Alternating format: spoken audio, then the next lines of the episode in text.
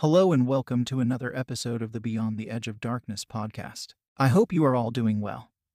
I would like to give a shout out to Linda Nolan on Instagram, who has came up with the great suggestion we cover Fox Hollow Farm in an upcoming episode, which I think will definitely be on the list. If anyone has any more suggestions for future episodes, you can contact us on Twitter at Beyond the Edge 01 or on Instagram at Beyond the Edge. Anyways, let's move on to this week's show. This week, we take a look at the Corpsewood Manor murders.